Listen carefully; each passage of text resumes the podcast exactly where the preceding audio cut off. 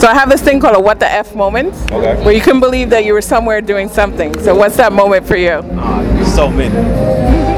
It's gonna be hard for me to pick one. What the F moment? What the F moment? Huh.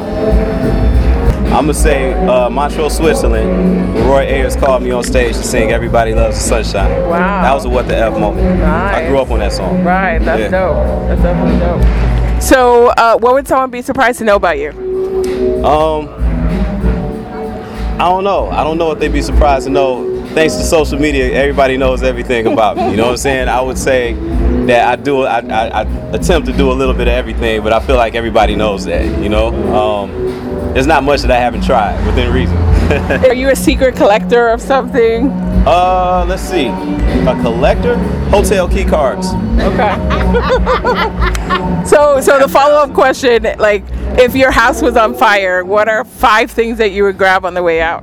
Five things I would grab on the way out. My Yeah. hard drives. One. Uh. my Besides your family, besides your Besides family. my family, Okay, right? good. That's a given. Besides my, my dog, my dog is fam too. Um, I would have to say I would have to say my hard drives, uh, my RC cars probably. I'm in the Okay. RC cars with, with, with my kid. Um, I don't know. I don't know. Part with everything else. I, not really. I That's wouldn't what I'm want to. saying. there has to be I'm something a, I'm, else. a- I'm a big tech guy, so I try to grab all the tech that I could. okay. You know, but a lot of my tech is heavy tech. Mm-hmm. You know, so I don't know. I say my RCs and my hard drives. That's easy to get away with. Okay. So what's your creative process like when you're working on a song? Usually it's uh usually it starts with uh with a with a musical concept. Um a beatbox, some chords, and from that I uh, lay like a rough vocal, and then I take it to the studio or to the other room, and actually turn that that that sketch into something you know more solid, and just build on it from there. So are you the type of person that needs to lock yourself away for days if you're working on an album or Yeah. Yeah. That's exactly Okay. what it is. I really can't. I'm not used to having anybody around when I work.